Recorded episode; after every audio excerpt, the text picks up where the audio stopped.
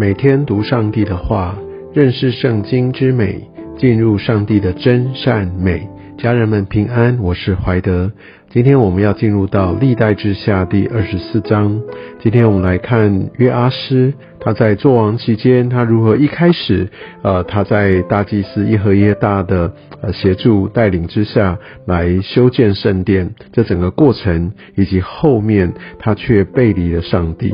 我们可以看到他在呃这整个的一个在犹大国，呃，算是也是一个蛮长时间哈，在耶路撒冷做王四十年。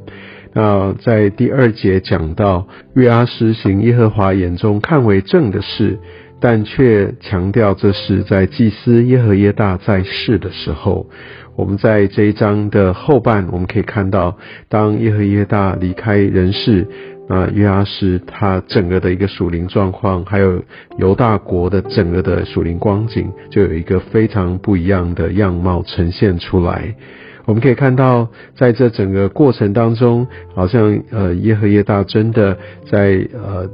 犹大国呃的治理在。约阿施的身上扮演非常举足轻重的角色。我们可以看到，显然是因为耶和耶大不断的这样的一个在宗教上面的一个强势的带领啊，那也让约阿施可以走在上帝呃他所为他预备的道路上。而在这个时候，约阿施呃有这样的一个心愿，他要来重修耶和华的殿，因为在之前整个圣殿啊被搞得乌烟瘴气，呃，在很多有一些原本是敬拜呃巴利的或这些外邦神明的，非常严重影响到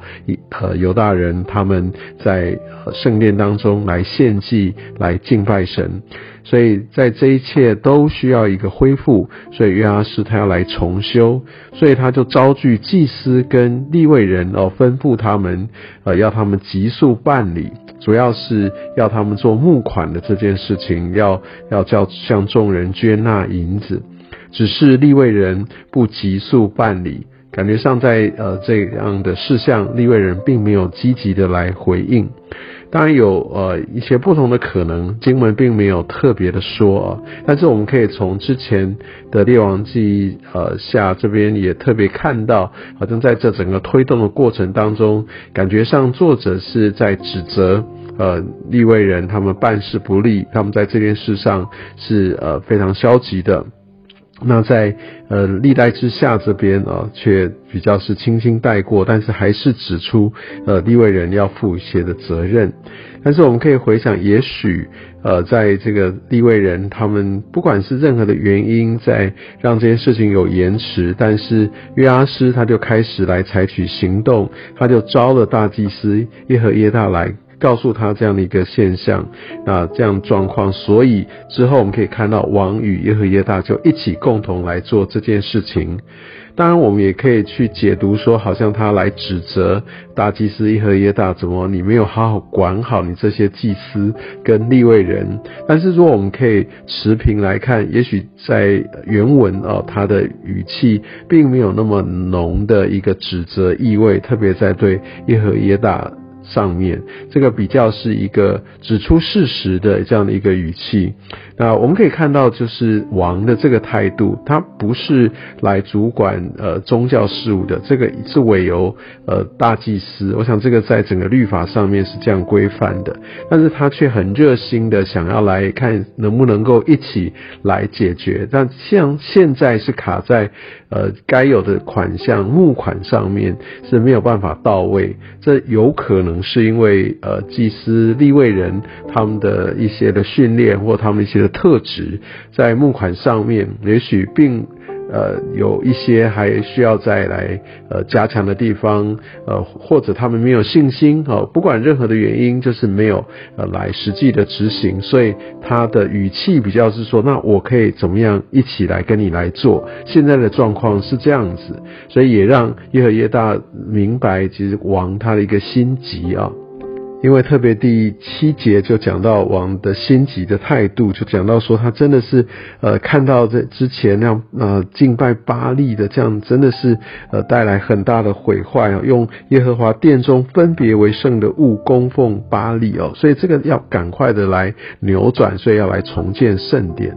所以在第八节就看到，于是王下令哦，他们就呃让众人做了一个柜子，放在耶和华殿的门外，又通告犹大和耶路撒冷的百姓，哈，将呃这样的一个律法所吩咐的啊，这些都要按照摩西的当时所制定的呃的这样的一个方式哦，要来送来，所以众人就有的依循，就欢欢喜喜的开始来来献上他们的奉献，其实他们的心是热心来。做这件事的，所以也许在耶和耶大，在这些呃立位人，他们呃并没有这样的一个权柄，或者说他们也没有想到用这样的方式，但我们就可以看到，也许在今日就很像在专职、在全职侍奉的传道者，他也需要跟在呃。在世上，在行政，在不同的领域当中的这些会友啊，或者这些呃教会的一些代职的领袖，要一起来配搭，好，那为着神的事工，大家可以各尽其职。我相信神使用不同人的特质、不同人的专长，让他们在不同的领域，但是他们如果可以同心一致，那就可以来好好的来一起推动上帝的施工。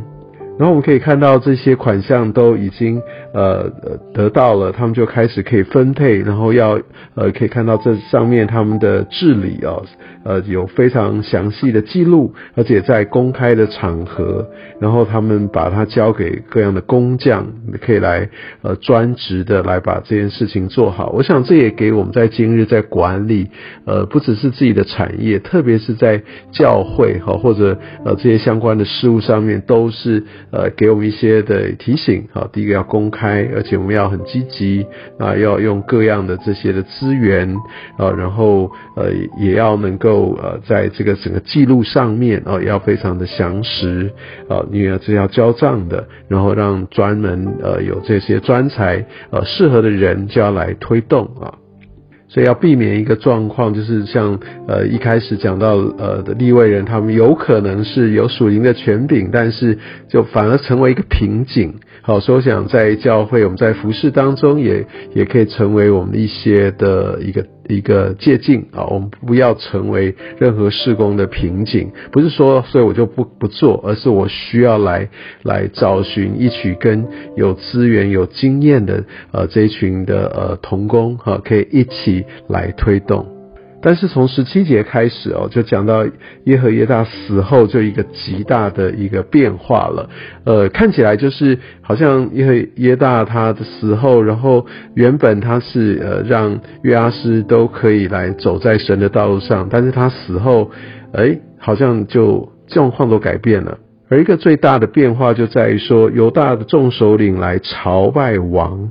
然后王就听从他们，听起来很吊诡。他们好像是要来听王的，但是王却跟着他们走。所以很多时候，一些的领袖，他们也许会非常享受在众人伏在他的面前，然后给他很大的爱戴，但其实他们却慢慢就被这样的一个被崇拜、被高抬的这样的一个呃模式，他们反而被下面的人来牵着走，因为他没有办法离开呃人对他的拥戴跟欢呼。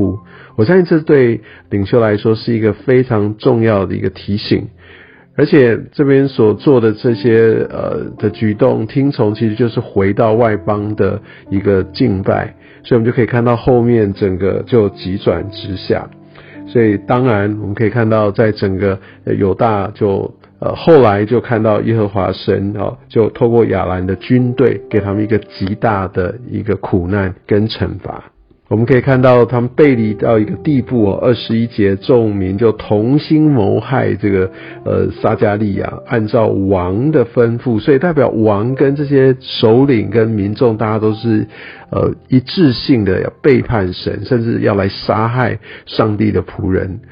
之所以这样子，其实我们可以看到这个处境当中，呃，约阿斯他这个呃对信仰上面的态度，他是不是真的跟随神，在这个时候就非常明显。我想有些人，我们也会在信仰的道路上，其实我们需要好好的来分辨，我是真的在跟随上帝呢，还是我其实是跟随领袖？意思是说我就是跟随人。我是因为人的关系，所以我好像一起来服侍神。但是当这个人有任何的变化，我就选择离开。这其实是对我们的一个很大的一个考验跟测试，更是一个显露。